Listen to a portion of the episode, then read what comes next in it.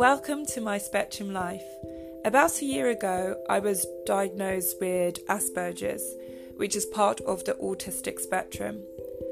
I will be talking about my journey from the past on how being undiagnosed for such a long time did affect my life, such as friendships, relationships, and how I viewed the world in general, and how common this is amongst females with Asperger's or autism to be diagnosed later on in life. I will also be talking about mental health awareness and about my current journey, now knowing that I'm on the spectrum, and how I view the world slightly different and more on a positive level than I did before. So stay tuned.